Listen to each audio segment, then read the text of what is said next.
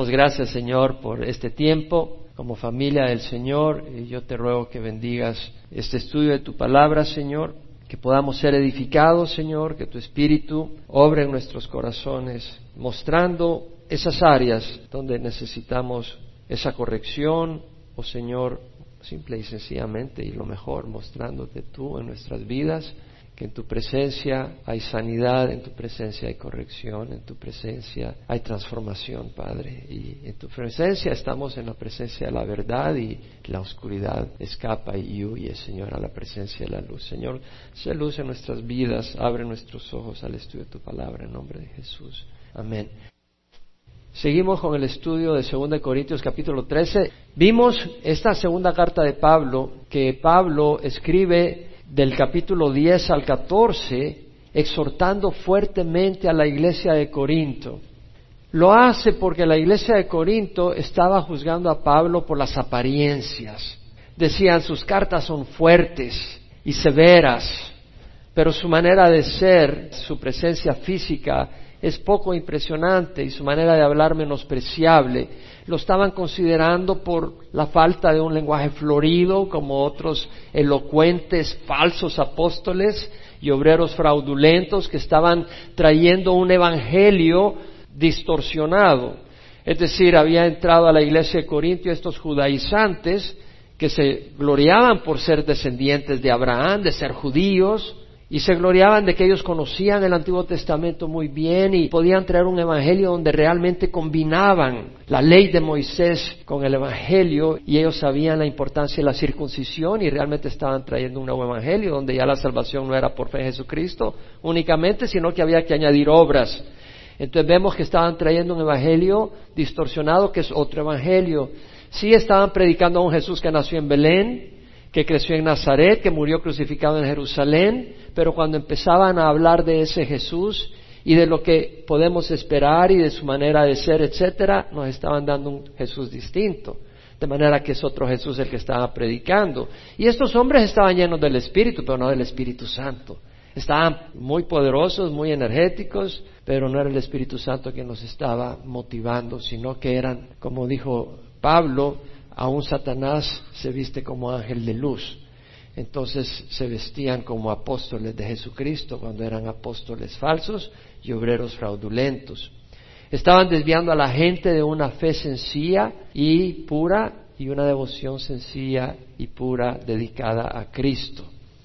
Entonces Pablo, hemos visto capítulo 10 al 13, cómo los exhorta es triste, Pablo mismo no había recibido apoyo económico de ellos con el propósito de no permitir que los falsos apóstoles y los obreros fraudulentos se pusieran a la par de él, que era lo que ellos querían, y de esa manera continuar teniendo control y poder y tomar ventaja del rebaño.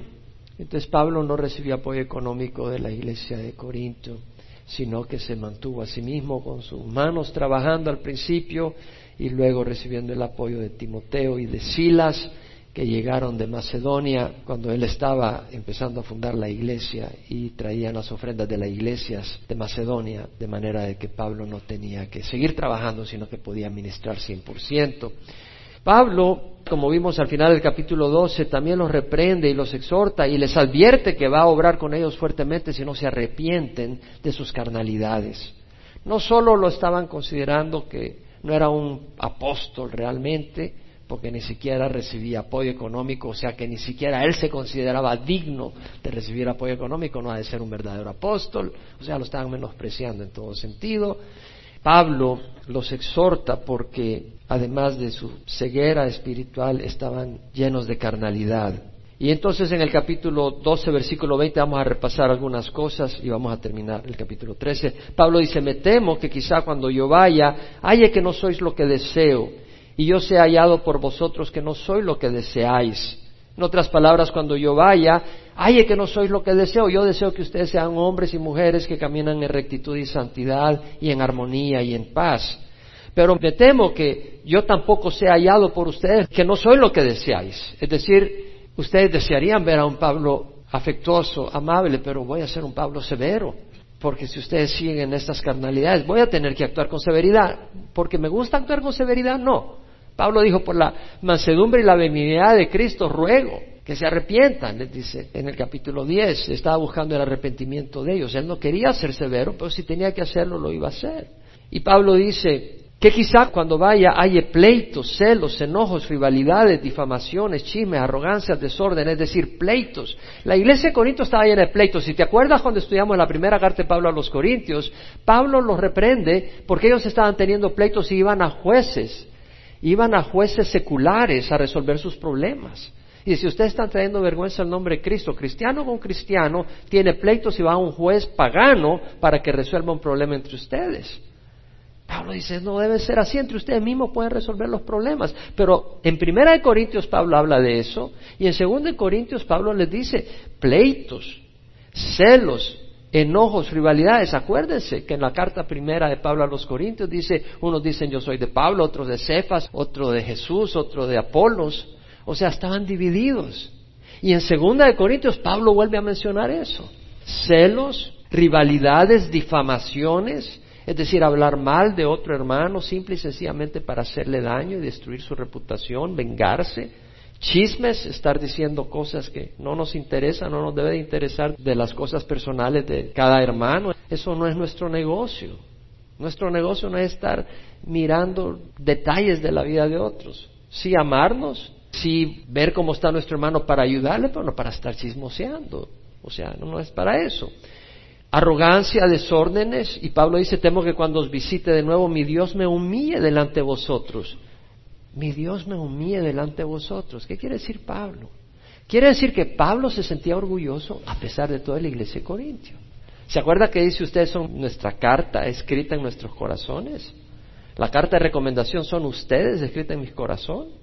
Pablo se quería sentir orgulloso de ellos, que era una iglesia donde había dones espirituales, y Pablo se quería sentir orgulloso, pero dice, yo me voy a jactar de ustedes y cuando llegue donde ustedes vean que no son lo que yo espero que sean, me voy a humillar, voy a ser humillado.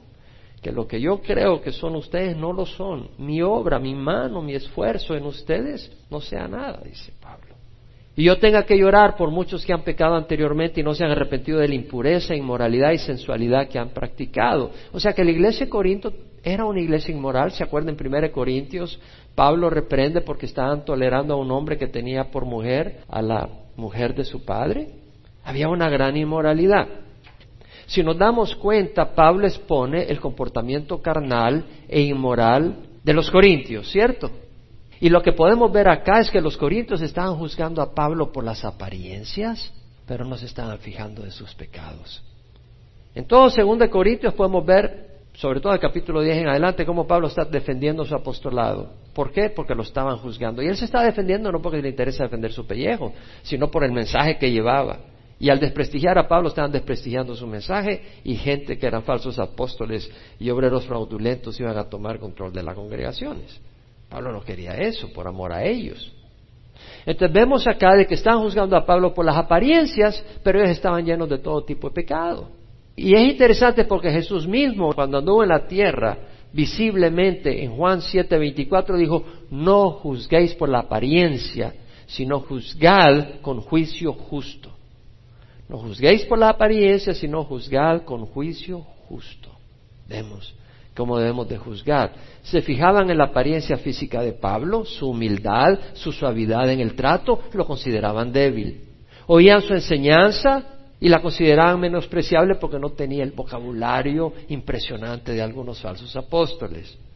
Veían que Pablo no recibía apoyo económico de los corintios, pensaba que no era un apóstol de alto calibre, merecedor del apoyo, pero no se estaban fijando que ellos mismos estaban fallando espiritualmente.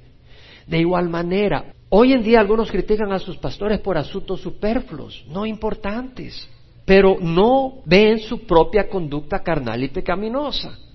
Y el problema es que aquellos que se fijan en las cosas superfluas, en las cosas ligeras y no se fijan en sus propios pecados y su propia iniquidad, traen desánimo a la congregación y dañan a las congregaciones y a la obra de Dios.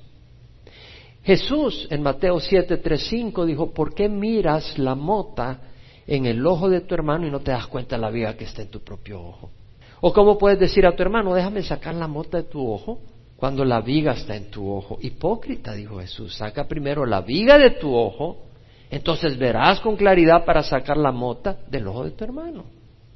Entonces vemos de que la iglesia de Corintio estaba juzgando por las apariencias, ni siquiera defectos de Pablo, simplemente las apariencias. Y no se estaban fijando del problema que ellos tenían en sí mismos. En 2 Corintios 13, Pablo dice, esta es la tercera vez que voy a vosotros. Había ido la primera vez cuando fundó la iglesia en el segundo viaje.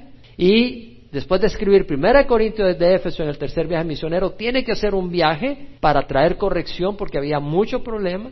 Ese fue su segundo viaje. Y ahora que había salido de Éfeso y estaba en Macedonia, camino a Corinto, estaba por hacer su tercer viaje. Esta es la tercera vez que voy a vosotros, por testimonio de dos o tres testigos se juzgarán todos los asuntos. Es decir, si hay alguna persona que está en pecado, que está trayendo daño a la iglesia, que no lo diga una sola persona, que hayan dos o tres testigos, porque queremos que realmente se confirme que es así. Dije previamente, cuando estuve presente la segunda vez y aún ahora estoy ausente, lo digo de antemano a los que pecaron anteriormente y también a los demás, que si voy otra vez no seré indulgente.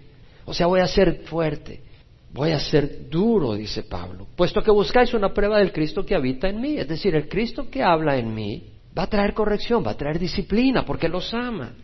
El cual no es débil para con vosotros, sino poderoso en vosotros. Ese Cristo habitaba en la iglesia de Corintio. Ese Cristo estaba en los Corintios, soportando pacientemente. Porque ciertamente Él fue crucificado por debilidad, pero vive por el poder de Dios. la matemática de otro mundo, y me refería a la matemática del reino de los cielos, se requiere debilidad para tener poder. Se requiere ser menor para ser mayor. Se requiere humildad para tener autoridad. Porque los humildes es el reino de los cielos y vamos a gobernar con el Señor. Ciertamente fue crucificado por debilidad, pero vive por el poder de Dios. Así también nosotros somos débiles en Él, sin embargo, viviremos con Él por el poder de Dios para con vosotros.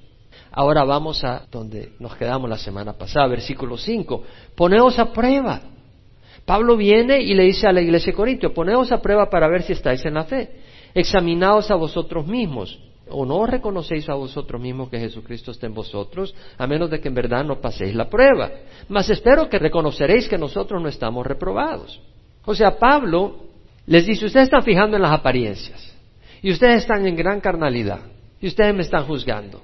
Pero ahora vengo yo y les estoy diciendo, arrepiéntanse porque cuando yo llegue no quiero ser severo con ustedes, porque ustedes han estado en gran carnalidad, dice Pablo. Ustedes están en gran inmoralidad y gran carnalidad. Y luego dice, poneos a prueba para ver si estás en la fe. Esa es una bomba que les tira Pablo. Pablo les está diciendo, no sé si son cristianos. Esa es una bomba.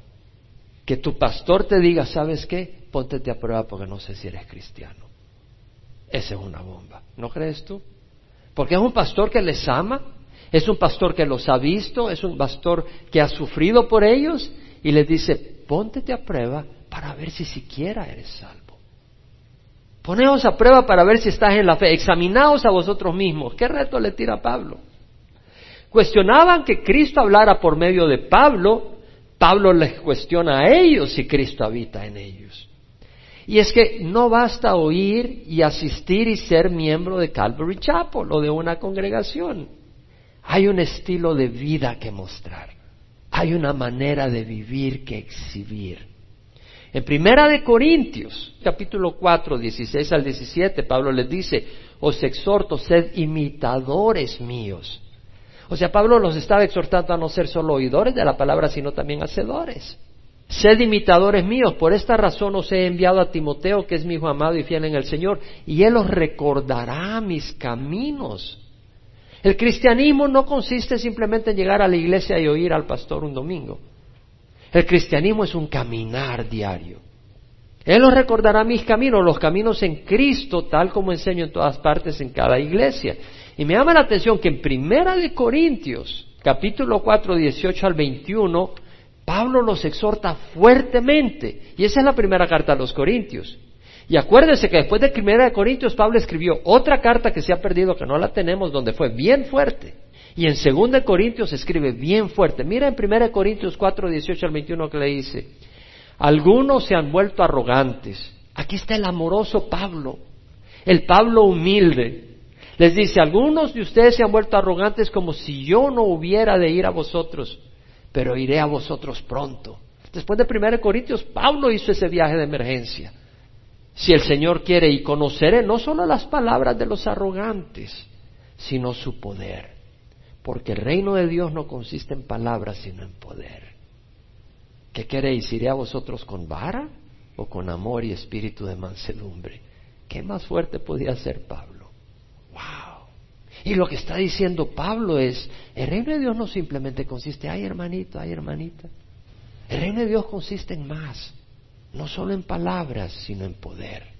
El poder de una vida transformada. No consiste en que fuiste y el Papa te dio un abrazo y te echó agua bendita. O que fuiste y lograste conocer a Chuck Smith y te dio un abrazo y te sacaste una foto con él. No consiste de eso. Consiste que el poder del Espíritu Santo es evidente en tu vida a través de una vida transformada. Esa es la prueba. Pablo le dice, poneos a prueba para ver si estáis en la fe, examinaos a vosotros mismos. ¿Cómo se va a examinar uno para saber si está en la fe? La iglesia de Corinto estaba llena de qué? Dones espirituales, ¿cierto o no? Era una iglesia que abundaba en dones espirituales. Pero no se trataba de ver si había dones en iglesia. Se trataba de ver dónde está la prueba, el fruto de una vida con poder sobre el pecado. Vámonos a Gálatas, capítulo 5.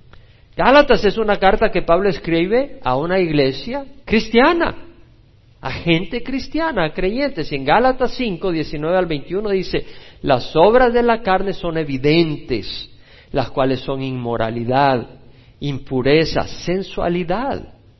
Joven, mujer, jovencita, el vestirte provocativamente, públicamente, se llama sensualidad. O en tu casa, sé provocativa a tu esposa o esposa.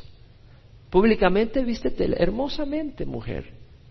Sé hermosa, bien. Hay hermosura física. Dios ha creado los géneros, masculino y femenino, y es lindo ver a las mujeres hermosas. Pero no busques despertar sexualmente a los hombres cuando salgas a las calles. Esa no es la conducta de una mujer, de Dios.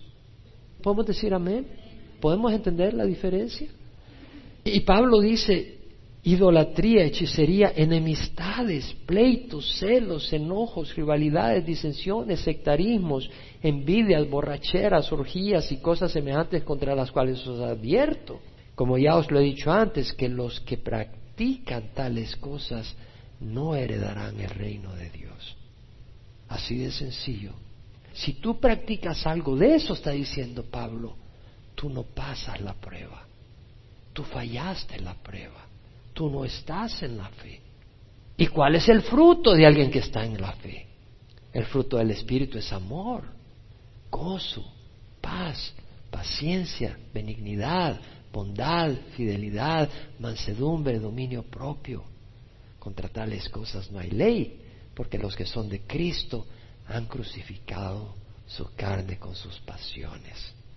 Y si vivimos por el Espíritu Santo, andemos por el Espíritu Santo, porque los que son guiados por el Espíritu de Dios, dicen Romanos, los tales son hijos de Dios. Entonces, ¿dónde podemos ver si pasamos la prueba? Si hay un fruto, no solo si hay un don, hay un fruto espiritual en nuestra vida, eso nos va a determinar si realmente somos del Señor. ¿Cuál es la mejor prueba que estamos en la fe? La mejor prueba. Uno de Juan 3, 18 al 20, muy importante. Hijos, no amemos de palabra ni de lengua, sino de hecho y en verdad. En esto sabremos que somos de la verdad. ¿Cómo vamos a saber que somos de la verdad? ¿Cómo vamos a saber que le pertenecemos al Señor? ¿Cómo vamos a saber que hemos nacido de nuevo? Si amamos de hecho y en verdad. Esa es la prueba si amamos de verdad. El Señor no lo dice. Primera epístola de Juan, capítulo 3, versículo 18. Hijos, no amemos de palabra ni de lengua, sino de hecho y en verdad. Y esto no se refiere simplemente a que ames a tus hijos, que naturalmente es lo más lógico. Esto quiere decir que amemos a los demás, a nuestro prójimo, a los hermanos en la iglesia, a las hermanas en la iglesia, a los hijos de los hermanos y las hermanas en la iglesia. Ese amor. Amén. Esa es la prueba. En esto sabremos que somos de la verdad y aseguraremos nuestros corazones delante de Él en cualquier cosa en que nuestro corazón nos condene, porque Dios es mayor que nuestro corazón y sabe todas las cosas. Yo le doy gracias a Dios por ese versículo, pues sabes qué, yo tengo un acusador. ¿Sabes cómo se llama? Satanás. Y no para de acusarme. Híjole, ya me lo quiero quitar de la espalda. En serio, no para de acusarme. Y me tengo que resguardar en la gracia de Jesucristo.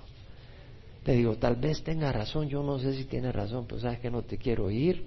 Yo corro al trono de gracia por fe y a la cruz de Jesucristo. Pero hay una cosa que sé, que amo a los hermanos.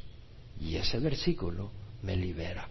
¿Sí me entiendes? Porque tú puedes decir, oh, la sangre de Jesucristo, pero si no amas a los hermanos, tal vez no se ha aplicado en tu vida. Porque si tú me dices, yo estoy cubierto por la sangre de Cristo, pero no veo amor tuyo sincero hacia los hermanos, yo me pregunto si realmente es sincera tu fe en Jesucristo. Es bien importante. Jesús dijo, un mandamiento nuevo os doy, que os améis los unos a los otros, que como yo os he amado, os améis los unos a los otros. En estos conocerán todos que son mis discípulos, si os tenéis amor los unos a los otros. O sea, ¿cómo conocerán si sois discípulos de Jesús? Por el amor de unos para otros. ¿Nos damos cuenta? Qué lindo que Dios no nos deja a la oscura, ¿no? Qué lindo que Dios nos enseña su palabra. ¿Y por qué es el amor la mejor prueba de la fe? ¿Sabes por qué? Porque el verdadero amor cumple todos los requisitos de la ley y la conducta. El verdadero amor no es pleitista con su prójimo. No viene a la iglesia a causar pleitos. La persona que ama a su prójimo no pasa difamándola. La persona que ama a su prójimo no la pasa calumniando, no se venga, no la envidia, no engaña, no se vanagloría, no es infiel a su pareja, a su pastor, a sus hermanos, no es injusto con otros en el trabajo, no maltrata a otros, a sus hermanos, no los insulta, no se aprovecha sexualmente de otra persona. A veces las personas estamos en un estado débil emocionalmente. ¿Has estado débil emocionalmente alguna vez? ¿Sabes qué es débil? Que necesitas un cariño, alguien que te apoye. ¿Te has sentido así? ¿Te has sentido a veces que necesitas una pareja que te apoye? Y tal vez estás casado y no tienes esa pareja que te apoye. ¿Y sabes qué? Cuando te sientes así, estás débil, porque el enemigo te va a ofrecer una salida. Y hay personas que van a aprovecharse de ti sexualmente. Eso no es amor. El verdadero amor no busca provocar sexualmente a alguien que no sea su cónyuge, no pone tropiezos en el camino de alguien, no seduce a otros a caminar en la oscuridad. En Mateo leemos que Jesús, la última semana que iba a la cruz, y había dejado avergonzado a los saduceos que no creían en la resurrección y querían avergonzar a Jesucristo y le hicieron una pregunta, no voy a entrar en detalle. Y cuando los fariseos se dieron cuenta que los saduceos habían sido avergonzados, se agruparon y vinieron a Jesús y uno de ellos, maestro de la ley, le dice, maestro, ¿cuál es el gran mandamiento de la ley? Y Jesús le responde, amarás al Señor tu Dios con todo tu corazón, toda tu alma, toda tu mente. Este es el grande y primer mandamiento. Y el segundo, amarás a tu prójimo como a ti mismo. En esto depende la ley y los profetas. En, otras palabras, toda la ley de no hacerle daño a tu prójimo, de ser justo, todas esas cosas. Si tú amas, la vas a hacer. ¿Cierto? Esa es la mejor prueba. La pregunta entonces a nosotros como iglesia, pero individualmente. Según de Corintios 3, vimos que Pablo dice, poneos a prueba para ver si estáis en la fe, examinaos a vosotros mismos. Te hago la pregunta, ¿Estás tú en la fe? Contéstalo tú a Dios, entre tú y Dios. ¿Estás tú en la fe? ¿Pasas la prueba? Si no la pasas, arrepiéntete y comienza hoy. Y Pablo dice, mas espero que reconoceréis que nosotros no estamos reprobados. En otras palabras, Pablo le dice, ustedes pueden darse cuenta mi estilo de vida, mi testimonio, mi amor, mi rectitud. Ustedes deben darse cuenta que no estoy reprobado, dice Pablo. Él podía decir con autoridad eso, porque era un hombre que se condujo con rectitud, no era perfecto, pero se condujo con rectitud. Y luego dice, rogamos a Dios que no hagáis nada malo, no para que nosotros aparezcamos aprobados, sino que para que vosotros hagáis lo bueno, aunque nosotros aparezcamos reprobados. Me encanta cómo escribe Pablo. Rogamos a Dios que no hagáis nada malo, dice. ¿Por qué? Porque los ama, ¿no? Parece fácil la respuesta. Mira, muchas veces los padres le dicen a su hijo, Pepito, te portas bien en la fiesta. O en el súper te portas bien. Y lo dices no para que se porte bien, sino para que no digan, mira, el hijo del fulano, qué malcriado, no lo educan. Entonces tú quieres que digan, qué padre más maravilloso, mira cómo se portó el niño. Le ofreciste ganchos y golpes y dice, no, pues se portaba mal, para que no dijeran nada mal de ti. Pero ese no era el corazón de Pablo. El corazón de Pablo dice, yo quiero que se porten bien, no para que hablen bien de mí, sino porque yo quiero que ustedes estén bien con Dios. Yo quiero que ustedes crezcan y maduren como deben de ser y sean todo lo que Dios quiere para ustedes. Por eso dice Pablo, rogamos a Dios que no hagáis nada malo, no para que nosotros aparezcamos aprobados, sino para que vosotros hagáis lo bueno, porque el hacer lo bueno es bueno, el hacer lo bueno es saludable. Y luego dice, aunque nosotros aparezcamos reprobados, Pablo no pierde palabras. Dice, lo que me importa es que ustedes hagan lo bueno, aunque aparente que nosotros no hemos pasado la prueba. Aunque aparente. No dice que aunque nosotros seamos reprobados. No, Pablo no quería ser reprobado. Pablo quería glorificar a Dios en su vida todo el tiempo. Pero dice, si ustedes son aprobados y en ese proceso la gente nos malinterpreta y nos reprueba, ¿qué me importa? Dice Pablo. ¿Y qué es lo que vemos a Pablo? Que Pablo no le importaba lo que la gente opinara de él. A él le importaba lo que Dios opinaba de él. Pablo no le importaban las apariencias, a Pablo le importaba la verdad. Hmm, ¿Cómo lo aplicamos en nuestras vidas? Bueno, apliquémoslo en nuestra iglesia. Como iglesia podemos aparentar ser una congregación de mucho amor, no que no lo seamos, no que lo seamos, cada uno puede tener su opinión, pero Dios es nuestro juez. Como iglesia podemos aparentarse una congregación de mucho amor, amante de la palabra de Dios, pero si solo es la apariencia sería triste. ¿De qué serviría aparentar ante visitantes que somos una iglesia de mucho amor si no lo fuéramos? ¿De qué serviría aparentar que amamos la palabra de Dios si en casa ni siquiera la abrimos durante la semana? Hmm, no nos aprovecharía de nada y a Dios no lo podemos engañar. Si en la iglesia aparentamos ser muy amorosos, rectos, amantes de la palabra, pero por fuera estamos chismoseando, calumniando, engañando, quejándonos, peleando, siendo irresponsables en el trabajo, estamos mal. Y luego Pablo dice una palabra que me encanta. Yo no sé antes por qué no me la memoricé, pero me encanta. Versículo 8.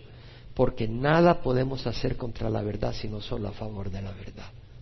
Oh, claro que tú puedes obstruir la verdad.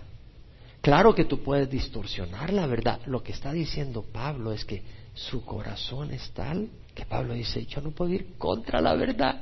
No se me puede ocurrir hacer algo que vaya contra la luz del Evangelio.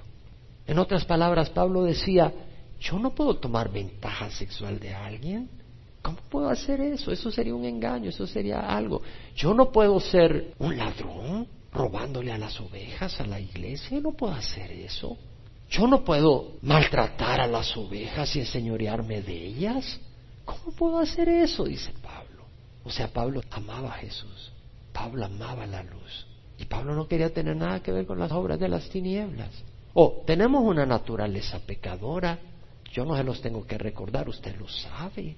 Todos tenemos una naturaleza pecadora. Todos. Este pastor acá tiene una naturaleza que gracias a Dios ustedes no la conocen. Pero mayor es la gracia de Dios. Y mayor es el poder de Dios que me permite caminar en rectitud. No porque no tengo una naturaleza mala, pero porque Dios es más poderoso. Y porque me ha dado una nueva vida. Yo quiero caminar en rectitud. No porque simplemente quiero salvarme, es que realmente yo no quiero tener nada que ver con la oscuridad. Yo no quiero tener nada que ver con el engaño. Yo no quiero tener nada que ver con la injusticia. ¿Por qué? Porque si alguno está en Cristo, nueva criatura es. Así de sencillo. Nada podemos hacer contra la verdad, sino a favor de la verdad. Qué lindas palabras. Pues nos regocijamos cuando nosotros somos débiles, pero vosotros sois fuertes. También oramos por esto, para que vosotros seáis hechos perfectos.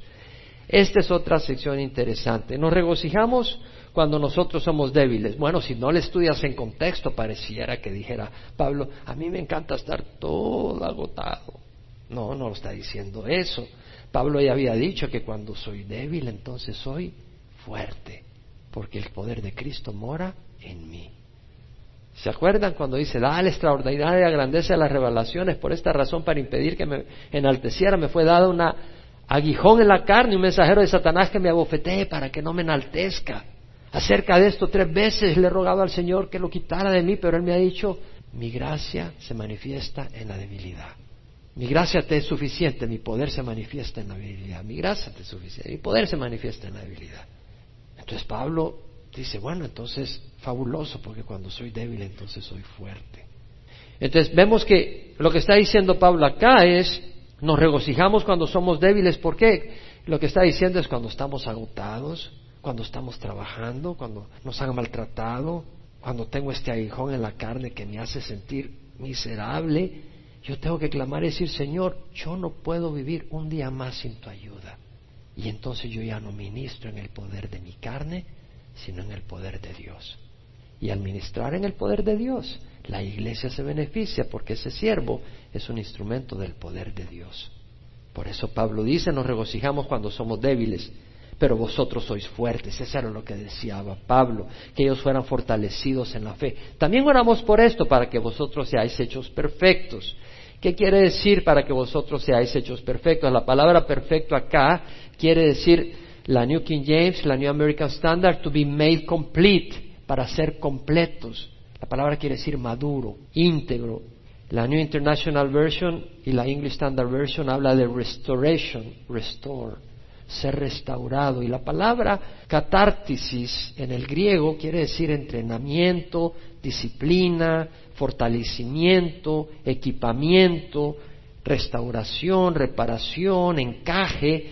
En otras palabras, Pablo está diciendo, oramos para que vosotros seáis hecho maduro, instruidos, equipados. Esto es importante. Para que la iglesia en Corintio fuera madura, Pablo oraba, pero también se requerían dos cosas. Vemos que aquí está orando para que ellos sean maduros, pero ha hecho dos cosas a través de la carta. Una, los ha edificado con la palabra. Y dos, los ha exhortado fuertemente cuando ha habido necesidad. Son ingredientes necesarios para la madurez.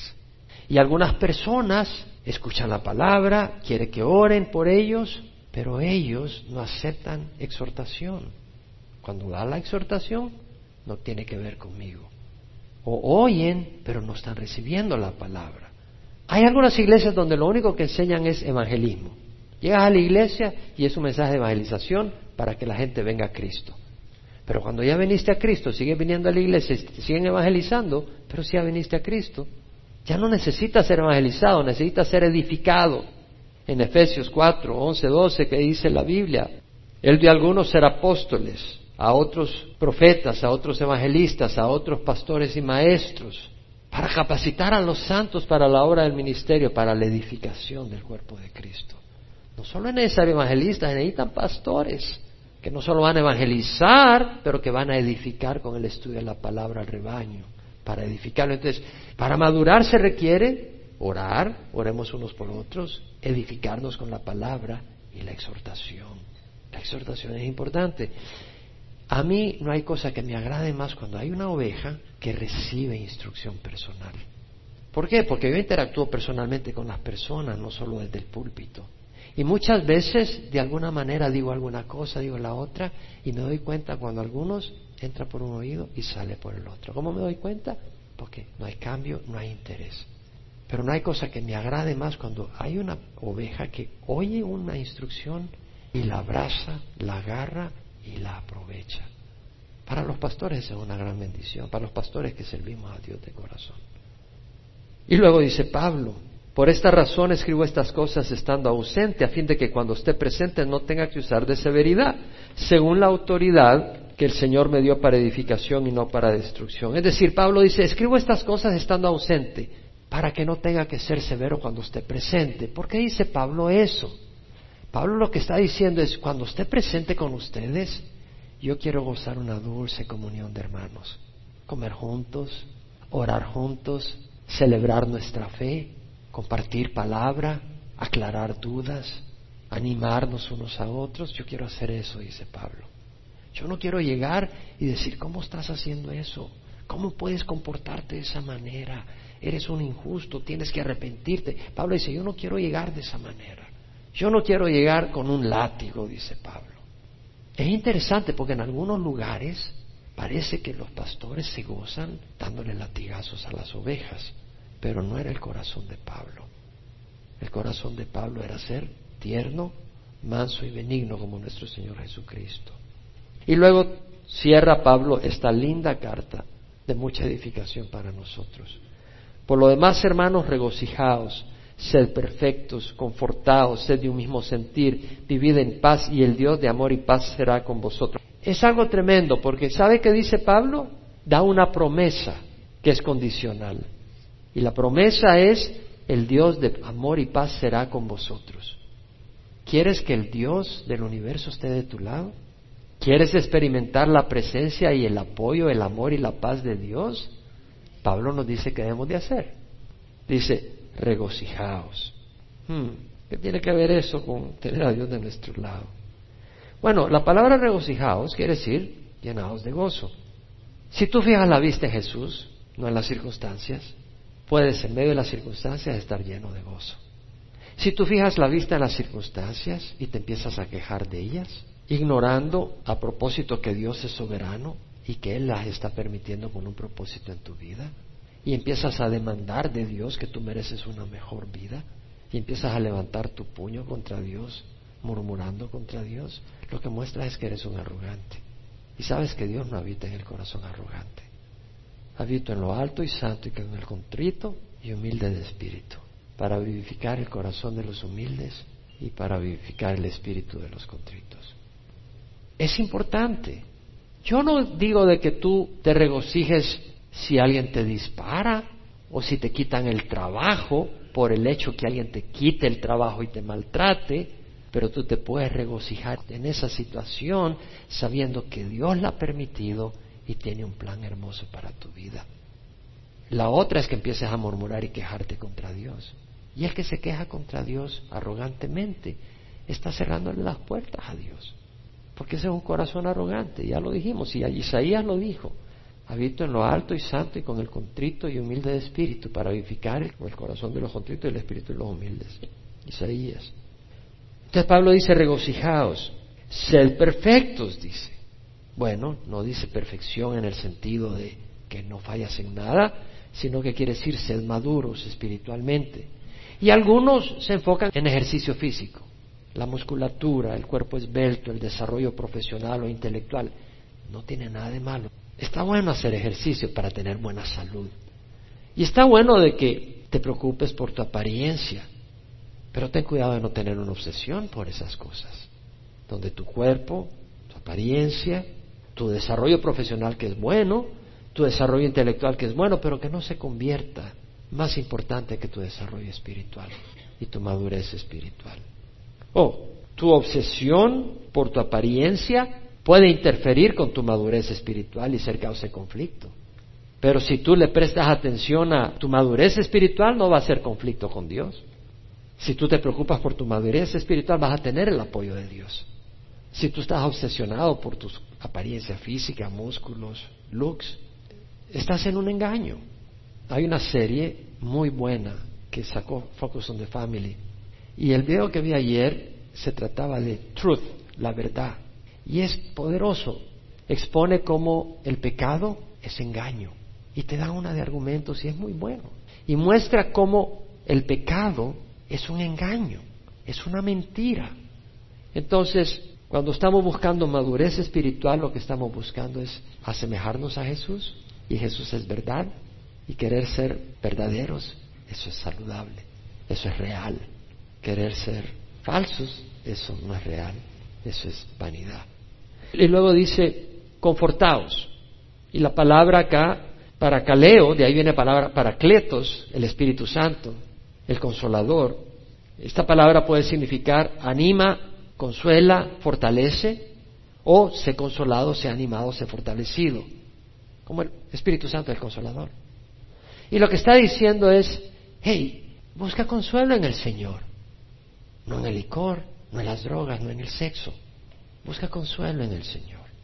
Y preocúpate por los hermanos, consolados unos a otros. Y luego dice, sed de un mismo sentir, buscad la unidad, vivid en paz. Bueno, si no buscamos la paz con otros, ¿cómo podemos esperar que Dios nos dé su paz? Entonces vemos acá que está diciendo Pablo, regocijaos, regocijaos en el Señor, lo dice Filipenses, sed perfectos, buscad la madurez, confortaos, buscad consuelo en el Señor y consolaos unos a otros, no seas indiferente al dolor de otros, sed de un mismo sentir, no busques conflicto, vivid en paz, buscad la paz, y el Dios de amor y paz estará con vosotros. Y si tú no sientes la presencia del Señor, tal vez uno de estos ingredientes te está faltando en tu vida. Aunque, te menciono, fe no tiene que ver con sentirse. Tú sabes que Dios está contigo por fe, no porque sientas cosquilleo en las piernas o en los brazos. Y cierra Pablo, saludaos los unos a los otros con beso santo. Todos los santos os saludan. Y cuando dice todos los santos, se refiere a que todos los creyentes de Macedonia tenían preocupación por la iglesia en Corinto y manda saludos. Porque somos santificados por la sangre de Jesús. Y dice, la gracia del Señor Jesucristo, el amor de Dios y la comunión del Espíritu Santo sea con vosotros. La gracia, el favor inmerecedero que fluye de Jesús, de su sacrificio en la cruz. El amor de Dios. El amor de Dios. ¿Quién nos podrá separar del amor de Cristo? Nadie. Y la comunión del Espíritu Santo, esa coinonía que da paz y fortaleza, sea con todos vosotros. Y el pueblo de Dios dice, amén. Bueno, el estudio de hoy tiene algunas cosas para reflexionar, todo realmente, pero hay algunas cosas para reflexionar. Uno, ponernos a prueba para ver si estáis en la fe. Y otra, nada podemos hacer contra la verdad, entre otras cosas que hemos enseñado. Yo te invito, si no pasaste la prueba, que recibas a Jesucristo. Y si ya lo tenías, pero no pasaste la prueba porque tu fruto no lo muestra, que te arrepientas. Y ores conmigo. Realmente es lindo poder decir, yo soy hijo de la luz. Es lindo poder decir, sí, soy imperfecto, pero soy lavado con la sangre de Jesús. Es lindo poder decir, mi vida tiene un plan y un propósito. Es lindo poder decir, cuando yo muera, voy a la presencia de Dios, con seguridad. Es lindo poder decir, aunque mi corazón me condene, yo sé que le pertenezco porque amo a los hermanos. Y esa es la prueba que menciona Juan en su primera epístola. Si no pasa la prueba, ora conmigo. Pon la fe en Jesús nomás. Dios no comparte su gloria con nadie. Pon la fe en Jesús. Ora conmigo, Padre Santo. Te ruego perdón por mis pecados. Hoy recibo a Jesús como Señor de mi vida. Entra, Señor. Perdóname. Cámbiame. Te necesito. Quiero ser no solo oidor, sino hacedor. Quiero no solo aparentar, sino ser un hijo tuyo, Señor. Gracias por darme la oportunidad en nombre de Jesús. Amén. Padre, te ruego por aquellos que han orado y orarán, que tú revoluciones sus vidas con el poder de tu Espíritu. Y Señor, bendice a cada uno de nosotros, llénanos de tu gozo, de tu paz, de tu amor, Señor. Danos entendimiento y permite que por el poder de tu Espíritu nosotros te podamos honrar como lo mereces. En nombre de Jesús, amén.